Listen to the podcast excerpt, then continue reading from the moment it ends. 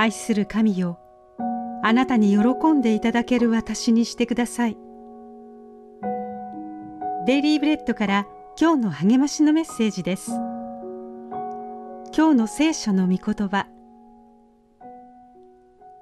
あらゆる良いものをもってあなた方を整え御心を行わせてくださいますように。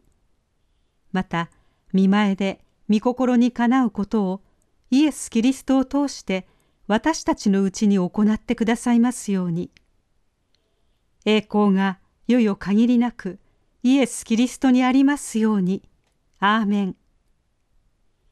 ヘブル人への手紙13章21節。デトロイト市で2000年大晦日100年前のタイムカプセルが開かれました。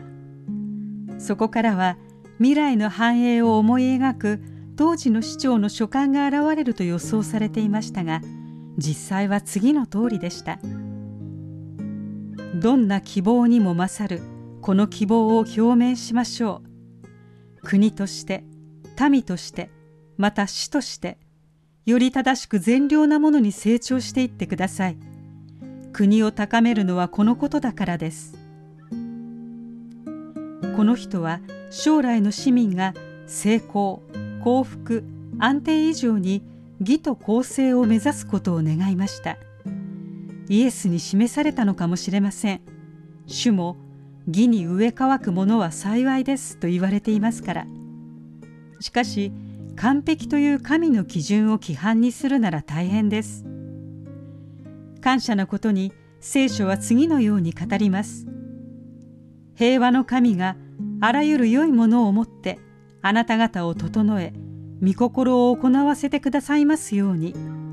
また見前で御心にかなうことをイエス・キリストを通して私たちのうちに行ってくださいますように。つまり自力で達成しなくてもよいのです。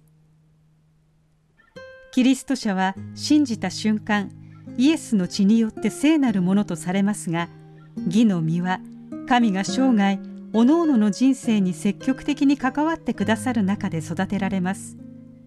私たちは人生の旅の途上でたびたびつまずきます。しかしそれでも神の義が治める来たるべき都を求めています。今日の目想のヒント。あなたはどんなキリストの品性を持つ人だと思われたいですか？神の義を求めようとどのように励まし合うことができますか？